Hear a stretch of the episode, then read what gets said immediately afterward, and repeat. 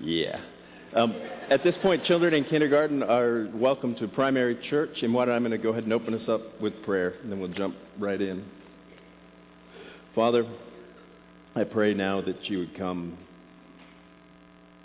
and open the eyes of the blind, the ears of the deaf. I pray that as we look at this church in Smyrna, it's quite different than the church in Ephesus. I pray that you would be in my head and in my thinking, in my heart and in my understanding and in my mouth and in my speaking. In Jesus' name we pray these things. Amen and amen. Well, as I mentioned in my prayer, we're looking at the second church of the seven that churches in the book of Revelation. And the church we're looking at today is Smyrna. And before we, we look at the text, I wanted to read you a, an account. Really, it's not a story, it's, it's an eyewitness account. You know, when I w- became a Christian and then I went in the Army and then I went to college at Florida State, one of the greatest things to ever happen to me as a young Christian who had just gotten out of a Ranger battalion to go to college that kept me uh, thinking that Christianity was sort of manly, I guess, was finding Foxe's Book of Martyrs. Right? If you've, if you've not read Foxe's Book of Martyrs, basically it's written in the 16th century, and it's, it's one man's account of all the martyrs from the New Testament up through his time. It's sort of like a, a 16th century version of A Thousand Ways to Die. I mean, they, they were so creative in the way they killed Christians. And the first one person recorded, the first martyr that is recorded outside of the New Testament is this man named Polycarp. And so I wanted to read you some of his story, and this is from uh, one of the ancient church fathers. It's a volume called The Martyrdom of Polycarp. And basically, he is he has a dream and he tells his contemporaries, he says, I must needs be burned alive. And they say, yeah, you know, you, you have to be. And he says, well, yeah, that's what I see coming. And so what basically happens, I'm going to just read this to you. The police come, they arrest him, he's out at someone's country estate, and he asks for an hour to pray and they give him an hour to pray, and apparently he is so godly in his countenance that the men who came to arrest him are just weeping, to the, you know, because they have to carry him away to the Colosseum or in the, the, the stadium, they called it, in order to be martyred. And so where I'm picking up the story is when he came into the stadium. And mind you, this is eyewitness account. It says, Now as he was entering the stadium, there came to Polycarp a voice from heaven, Be strong, Polycarp, and play the man like a voice from heaven came to Polycarp and said, Man up. Okay? And no one saw the speaker, but the voice was heard by those people who were there. And thereupon he was led forth, and great was the uproar of them that heard Polycarp had been seized. Accordingly, he was led before the proconsul, who asked him if he were the man himself. And when he confessed, the proconsul tried to persuade him, saying, have respect to thine age and so forth according to thy customary form. Swear by the genius of Caesar, repent. Say, away with the atheists. Then Polycarp looked with a severe countenance on the mob of lawless heathen in the stadium, and he waved his hand at them. And looking up to heaven, he groaned and said, Away with the atheists. But the proconsul urged him and said, Swear, and I will release thee. Curse the Christ. And Polycarp said, Eighty-six years I have served him and he hath done me no wrong. How then can I blaspheme my king who saved me? And then the proconsul said, I have wild beasts. if thou repent not, I will throw thee to them. But he said, Send them. For repentance from better to worse is not a change permitted to us, but to change from cruelty to righteousness is a noble thing. And then the proconsul said, you could tell he's becoming frustrated. He said, if, they'll if Thou canst despise the wild beasts. I'll make thee to be consumed by fire if, they re- if thou repent not. And Polycarp answered, Thou threatenest the fire that burns for an hour, and in a little while is quenched. For thou knowest not of the fire of judgment to come, and the fire of eternal punishment reserved for the ungodly. But why delayest thou? Bring what thou wilt. Translation, bring it. Do it. Are we going to yap all day, or are you going to burn me? And so they took him to the, to the, to the stake where they were going to burn him, and they, they began to tie him up, and he stopped them. And it says, it says, now all, all these things happen with such speed and less time than it takes to tell, for the mob straightway brought together timber and lumber from the workshops and baths, the Jews giving themselves zealously to the work as they were like to do. They were about to nail him to the stake when he said, let me be as I am. He that granted me to endure the fire will also grant me to remain at the pyre unmoved, without being secured by nails. So at length the lawless ones, seeing that his body could not be consumed by the fire, bade an executioner approach him to drive in a dagger. And when he had done this, there came out such an abundance of blood that it quenched the fire. And all the multitude marveled at the great difference between unbelievers and the elect. Now, Polycarp didn't have anything on Chuck Norris, right? I mean, that was unbelievable. He stood there to be burned, and the fire would not consume him. And finally, someone said, Stab him. They stabbed him. Now, why did I read you that story? Why is Polycarp so important to this story? Polycarp is incredibly important to this particular story because sometime prior to the year 110 AD, Polycarp was made the bishop of the church of Smyrna.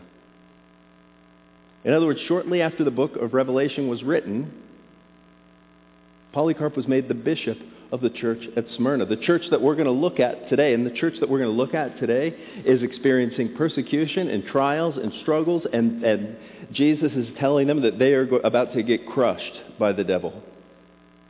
Some scholars even think that when John wrote the, the letter to the church at Smyrna, that the angel that he was talking about was Polycarp. So what is it, what is it that makes a polycarp a polycarp? What is it that makes you able to say to someone who's about to burn you alive, bring it? We're going to look at that today as we consider. First, we're going to do a little review. We're looking at Revelation 2, 8 through 11, First Pres, Smyrna. I'm calling it, all of them will be First Pres. When we think about a review of we're not going to look review the whole book of Revelation. If I had an hour, we might, but we're not. Basically, if you remember, the book was addressed to the seven churches that were in Asia. That it's one letter that has seven letters in it, but the whole thing is one big letter. And if you remember the seven churches in Asia, basically two of them, the first one you read about and the last one you read about, are what I'm going to call bad. And by bad, I don't mean they were evil or something. I just mean that they had situations that needed desperately to be addressed Jesus said, if you don't address, remember we talked about Ephesus, if you don't repent and turn, I will take out your lampstand. So they have problems that are very drastic. The, the middle two, you have two good churches.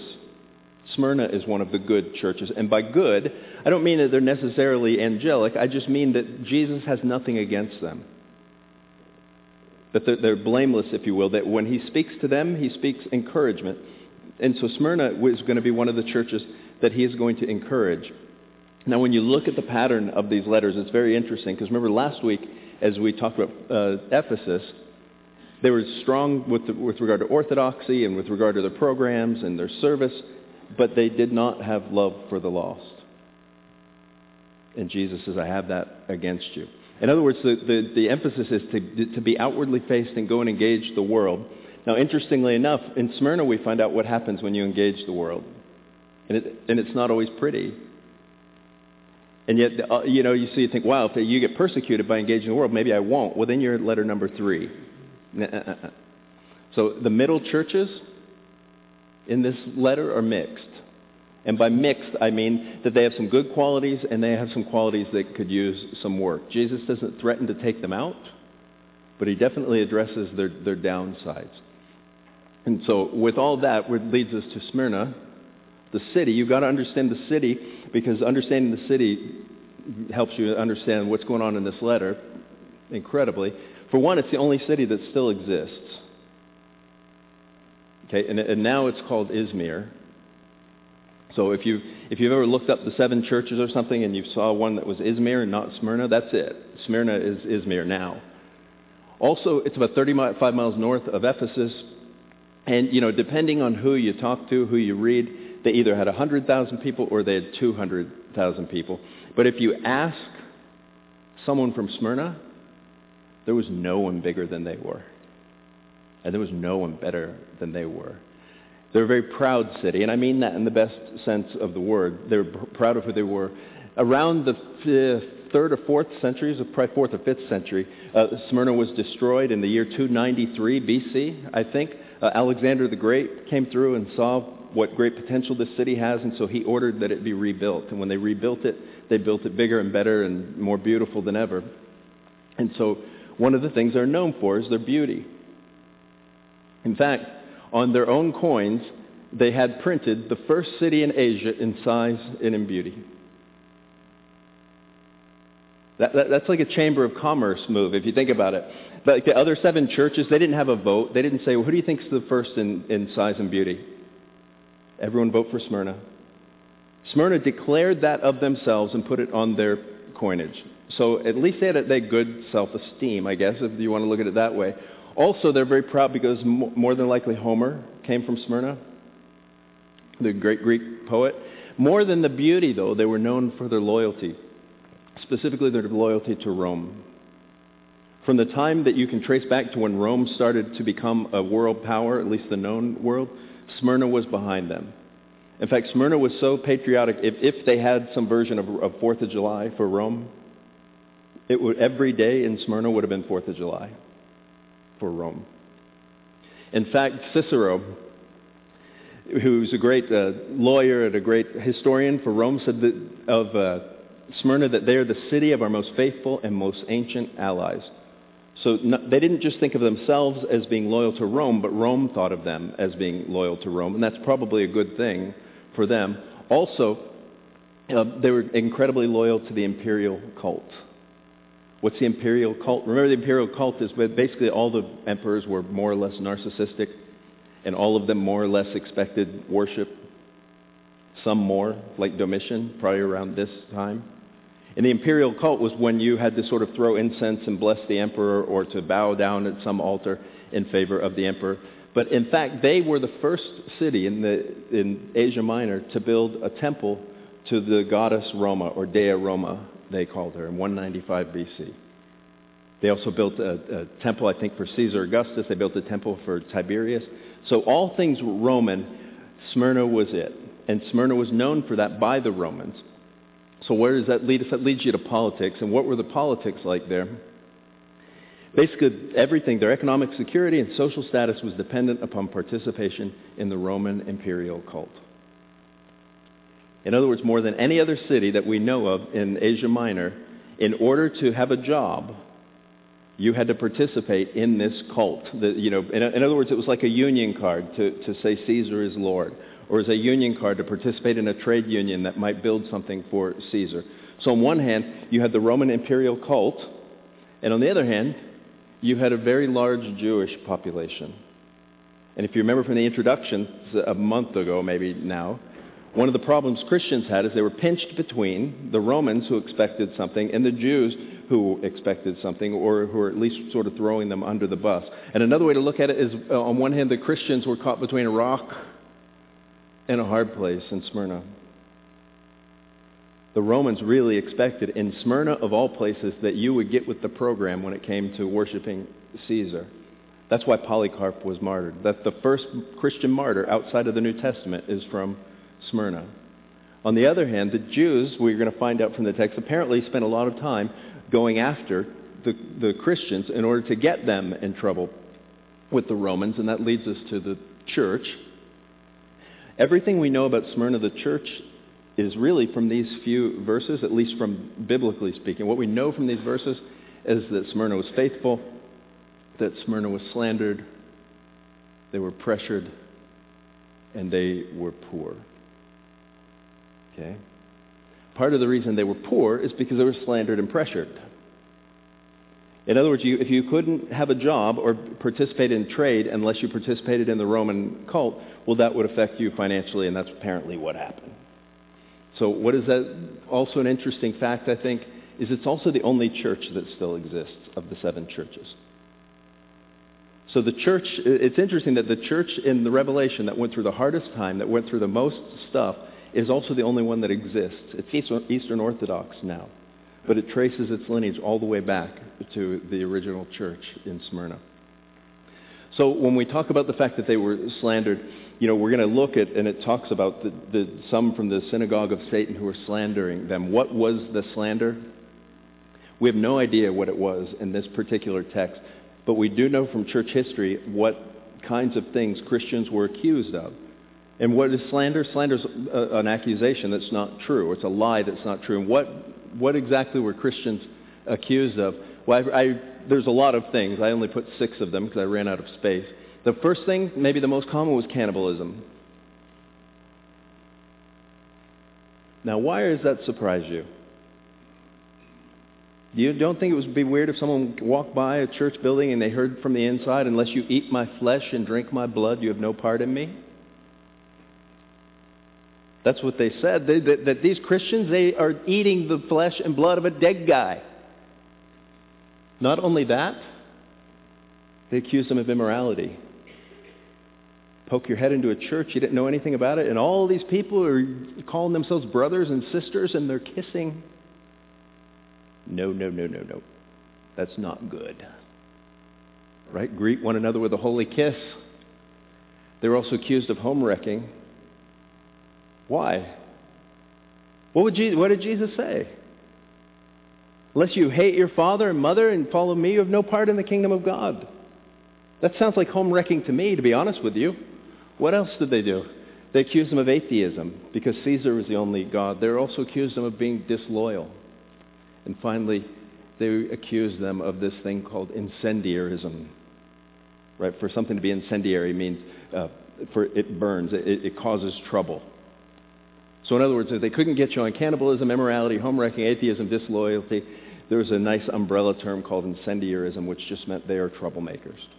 Whenever Christians are around, they're troublemakers. And so we don't know which one of those particular was leveled at the Christians in Smyrna, but those are the kinds of things we know were leveled at that time. And so with all these things said, what's Jesus' message for Smyrna? If you remember last week, I told you that when you look at the seven letters of Revelation, each of the letters begins with something from the original vision in this book. So last week had to do with being outwardly faced, and it began with the lampstands, which has to do with our being outwardly faced. And this one has to do with persecution and suffering and tribulation and trials. And so how does this open? To the angel of the church of Smyrna write the words of the first and the last. So for people who are, who are in the midst of trials, tribulations, struggles, what they need to hear, apparently, is that Jesus is in control of all things. That all the adversity he sends me in this sad world comes to me not by chance, but by his fatherly hand. Okay, that's what it means when he says, I'm the first and the last. But more than that, he who died and came to life. Why does he say that? Why does he remind them of that? Why is it so important for, for people who are suffering, being persecuted, to keep that in mind? And I think the answer is pretty simple. It's just this. It's that a Christian view of suffering always begins with the cross.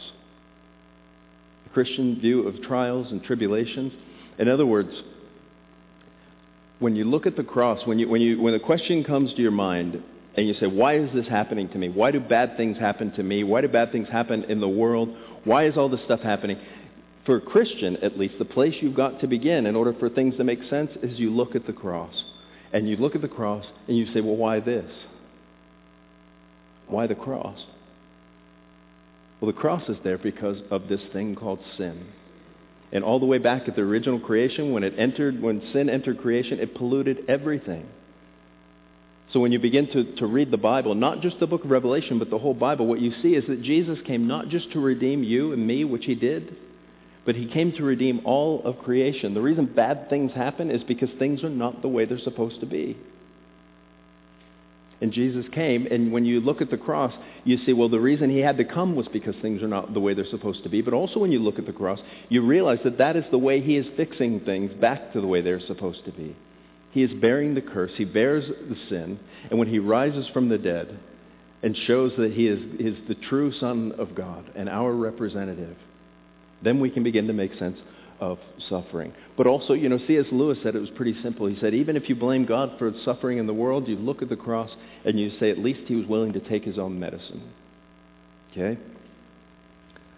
So that leads us to verse 9. What does verse 9 say? It opens by saying, I know your tribulation and your poverty, but you are rich, and the slander of those who are Jews and are not, but are a synagogue of Satan. Okay, there are two things we're going to look at here. I mean, again, I could spend a whole sermon on this. I want you to look at the word tribulation. and I want to look at the phrase synagogue of Satan. Because those of you who thought you couldn't wait to study Revelation and you couldn't wait to like find out some of the, the, the sort of wacky stuff or the things that like, oh, what does this mean or what does that mean? Today we just get a taste of that. Okay? And so first when you talk about tribulation, what do we mean by that? Tribulation in the Greek is the word thlipsis. It's T-H-L-I-P-S-I-S. And, and just technically it means pressure or to squeeze, sort of like a wine press would squeeze. And here's what's important for you to know, is that in the New Testament, it is never used to describe the frustrations of everyday life. So you know how I'm constantly complaining that nothing's easy? Or you drive on the, uh, any highway in the state of Washington, and if the speed limit's 50, there'll be someone in the right lane that's driving 50 and someone in the left lane that is driving 50 exactly beside them. That's not thlipsis. That's just craziness, but either way. That's not what this is about. It's not the, the, the daily indignities that we go through. It means in the New Testament it's always used this way. It's always used in connection with the coming of the kingdom of God. Okay? Now, the Bible does address the daily indignities of life and, and the sufferings that we go through. But the kind of pressure that we're talking about here is pressure. I think I have another slide here. It's pressure when the values of the kingdom of God come into conflict with the values of the kingdom of this world when the values of the kingdom of God come into direct conflict with the values of the kingdom of this world. And if you have either watched television or read the newspaper or listened to the radio or got on the internet, if you've been any other place but under a rock this past week, you've seen this happen over and over again. Right? A year or two ago, the Affordable Health Care Act was passed. And just recently, it was declared to the Catholic Church that they would have to start providing abortion services and, and birth control and all these things that are in conflict with their doctrine. And they said, what? We're not doing it. That is the perfect definition of tribulation in the Bible. It's when these two things come together. The powers of this world say you have to do one thing, and your faith says you have to do something else. Also, this past week, uh, the issue of gay marriage was approved by the state senate. What is the church going to do there? You know, Judy and I had several dear friends who are gay, but you know what? I can't do their wedding. I wouldn't. If the state forces that, that is thlipsis. That is tribulation. What, for example, every year I hear some rumors that the, the government is going to remove the church's tax exemption. And it always amazes me how much the church sort of squeals about that. But the question is, is if they remove the church's tax exemption, would you still give? If you got no benefit from it in your taxes. At some point, we will probably have to deal with that. At some point, we'll probably have to deal with all the above. At some point, more and more, we're going to have to be faced with these things. So the letter to the church at Smyrna is pretty important. And so, synagogue of Satan, that, that was the one I had fun with last night because I was thinking, where have I ever used, heard synagogue of Satan in connection with what kinds of things?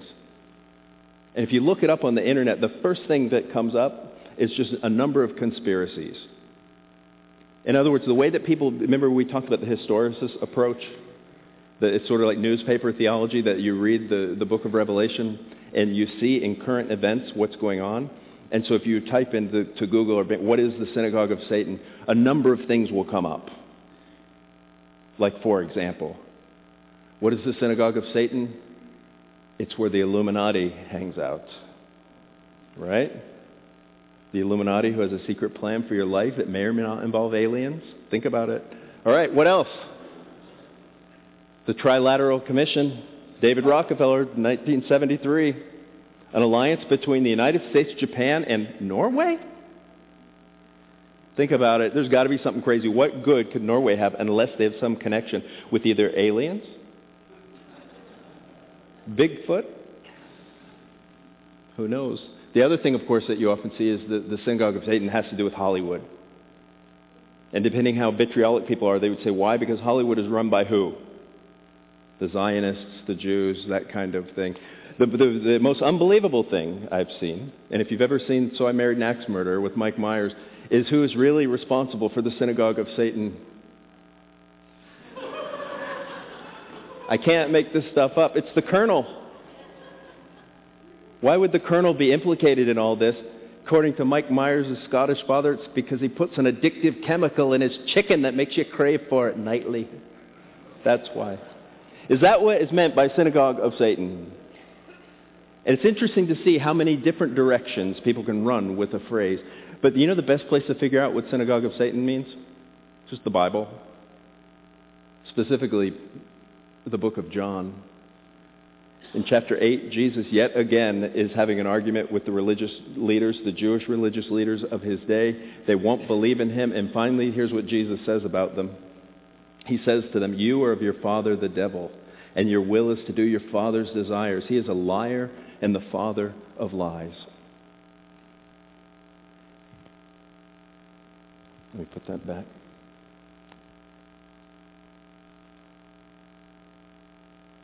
So, what does it mean for some place to be the synagogue of Satan? You see, the whole point is that Satan is brought up here. Who is Satan? He's the father of lies. And if you have a whole synagogue who is slandering Christians to the Romans in order that Christians might be killed, in other words, they're lying, that makes them by definition, according to at least this passage, it makes them by definition a synagogue of Satan. Satan is the father of lies, and he says to the Jews, You are of your father, the devil. In other words, just being an ethnic Jew in the Bible doesn't necessarily do you a lot of good if you don't trust Jesus. And so he says that, so what does it mean to be the synagogue of Satan? It just means that that synagogue in Smyrna is throwing Christians under the bus and they are slandering them and lying about them. Now, by the way, for those who think that, you know that everything in the book of Revelation is sort of coded and encoded, this is about the most un- unencoded thing that I've ever seen in my life. To say to Jewish people, your synagogue isn't a synagogue that worships God, but it is a synagogue of Satan. Even if it was code, the Jews would have probably been pretty upset. It would not have brought uh, good tidings upon the church. So probably the easiest way to read this is just the plain reading of it, is that they're liars. And lying is always associated with Satan. And by the way, this also gets us to a place to, to be reminded of. This is, is, is a little bit of a foretaste of what you're going to see in the book, the rest of the book of Revelation, where you see the kingdom of the devil, the evil one, constantly in conflict with the Son of God. By the time you get, get going in the book of Revelation, you have the dragon against the lamb. And right here in this particular church, you see the battle already starting to, to heat up. But remember I told you that Revelation is about the fact that past tense, present tense, and future tense? The battle between the dragon and the lamb has been going on since Genesis chapter 3.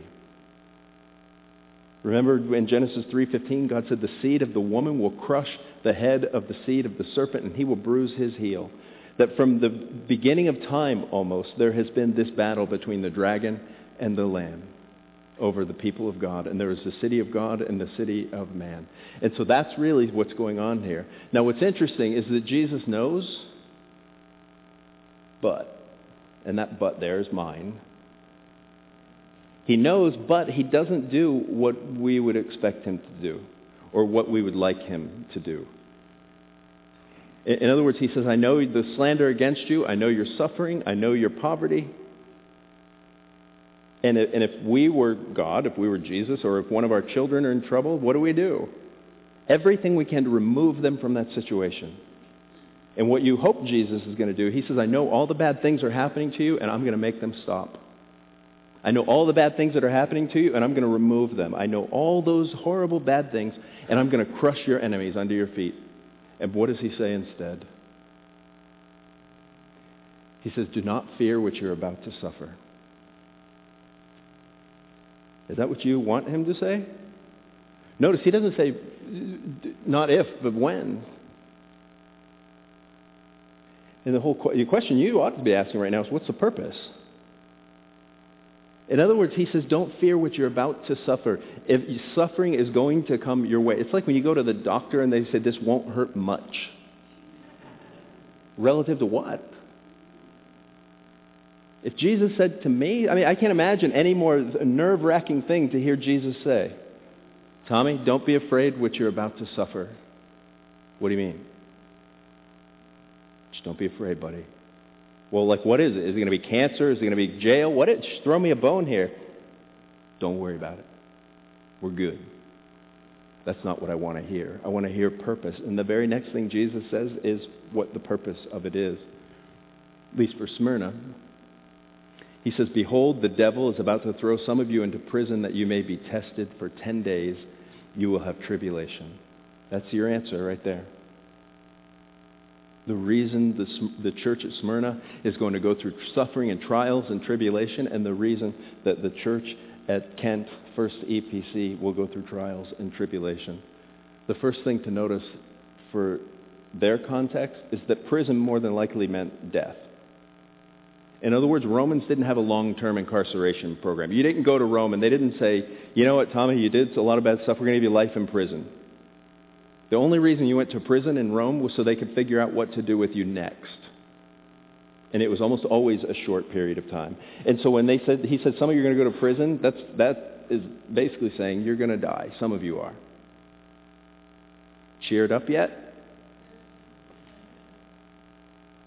The reason he says is for your testing. Let me read that. He says, Do not fear what you're about to suffer. Behold, the devil is about to throw some of you into prison that you may be tested for 10 days. And what does the word testing mean there?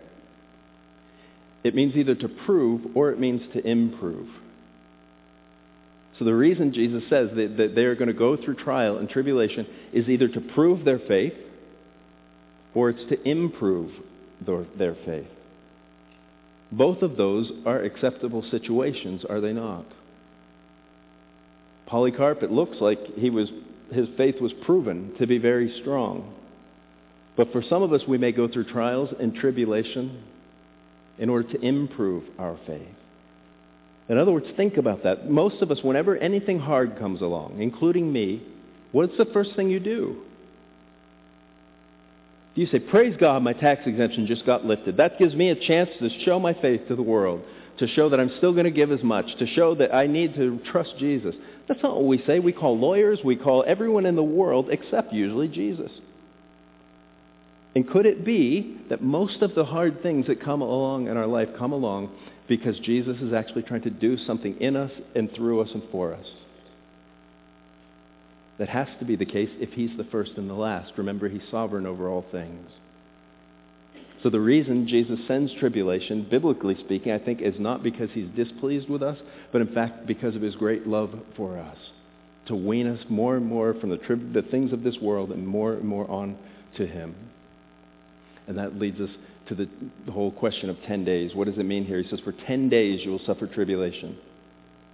And some people say that what 10 days means is, is it's, it's basically a complete number, but it, it's a number that means an indefinite period of time. Some people say that 10 days actually means 10 days. But for Smyrna, you've got to ask, okay, when does it start? In other words, some people think it's a long time, some people think it's a short time. And what do I think it means? I don't know. I tend to think it means, you know, 10 in, in, for Hebrews was the number of com- human completion. In other words, when, when a baby's born, what do they do? They count. How many toes? 10 toes? Good. 10 fingers? Good. That maybe there's a sense in which Jesus is saying here that uh, all these tribulations are going to come, but it'll be just the exact amount that you need which would be consistent with the Bible, right? That nothing comes our way, that he's not able to, to give us the strength to make it through. So what does that take us to? That takes us to the end. He says, be faithful unto death, and I will give you a crown of life. And what is the crown of life? I mean, a better way to read that maybe be, would be to say the crown that is life. In other words, if you're faithful unto death, you live, which is completely consistent with the Gospels. How do you, how do you get your life in the Gospels? You give it up. How do you win in the Gospels? You lose. And what is Jesus saying here? When he says the crown of life, what he's not saying is this, diadema.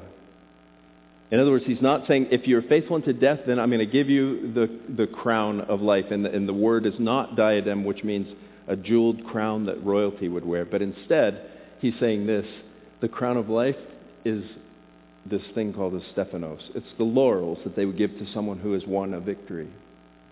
Or remember the Apostle Paul says, he says, I fought the good fight. I've run the race, and now I'm ready for, to receive the crown of glory. It's the crown that is given for having won the victory, not the crown that is just made, given to you because you are royalty. Now, why is that important? Because the question is, how do you win? How do you win the victory? How do you win the race? The only way that you can win the victory is by having faith in the one who has already won the victory that Jesus has already lived the sinless life. He already died the death we should have died, and he rose from the dead. To the extent that we trust in him is the extent that we win. And the extent to which we are able to die to ourselves and live to him is the extent to which we win.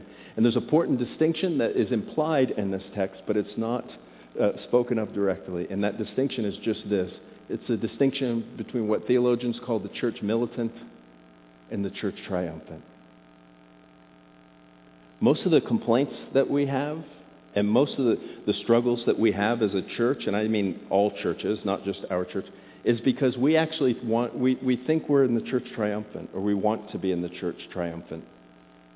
And what is the church triumphant? The church triumphant is, is when, basically, when you die, or at the end of all times, when Jesus comes back to make everything well, Remember at the, at congregational meeting every year, we have what? We have a reading of people who have entered the church triumphant. The, the battle, they are not fighting anymore, but in fact they are dwelling in the presence of Jesus. And guess what? If you're a Christian at least, you only live in one of two churches. You're either in the church triumphant, which means you're dead, or you're in the church militant. And that has nothing to do with weapons and things like that. It has to do with engaging all the time. In other words, there's an evil one who is out there to crush the church, and as long as you have breath, that will be the case. And as long as that is the case, we are part of the church militant, which means we are constantly trying to assault the gates of hell. And when we begin to act like we're the church triumphant, like there is no battle, like we've already won, like all we have to do is if we can pay our bills and make sure that we don't have a mortgage and make sure that we're $100,000 over our mortgage, then we will be the church triumphant and everything will be fine. Guess what? Biblically speaking, I don't think that's the case. And in fact, it seems to me that even if we had $100,000 in the bank, which would make a lot of people happy, Jesus will probably send something else along. So you can pick which one you want. The bottom line is that we are militant as long as we have breath. And that leads to the last verse here. Verse 11 says, He who has an ear, let him hear what the Spirit says to the churches. The one who conquers will not be hurt by the second death. Now, what is the second death? again, I didn't have time, and I knew I wouldn't have time this morning to, to, to go through all the different ways people interpret this. But it basically means just this. If you are alive and you are human, you are guaranteed one thing. Death. The first death. Everyone will die, and after that we'll face judgment. The question is, is whether or not you will die a second time.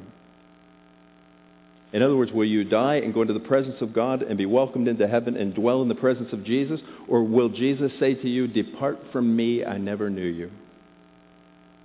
If he says, Depart from me, that is the second death. And Jesus says to the one who conquers through me, in me, that's not going to happen. So in other words, even if you die for your faith like Polycarp, you still win.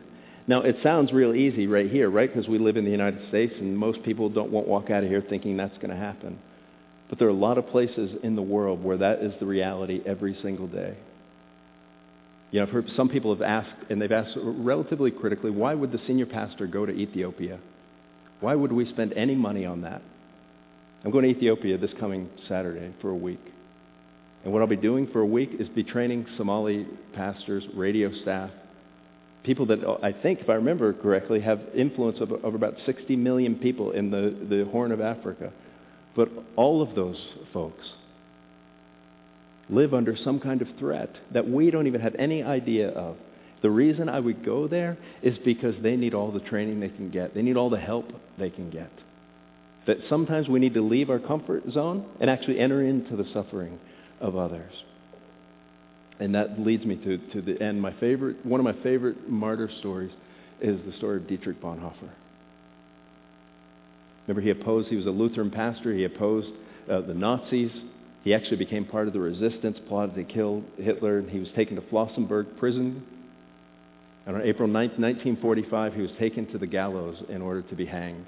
And as he was walking up to the gallows, he stopped in front of his friend uh, Bishop Albert Bell, who was a British, an Englishman.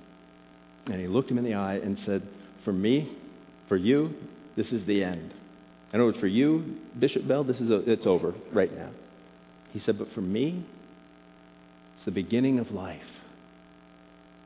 In other words, the Holy Spirit had worked in him and he had trusted the gospel so much that he was able to embrace death because he knew something better lasted after the end. In other words, he, he was willing to give up hold of this world. And the question that we're left with, with the church at Smyrna and the, even Bonhoeffer's example, Polycarp's example, all the church's martyrs' examples, is how much are we willing to let go of the things of this world in order to pursue the kingdom of God?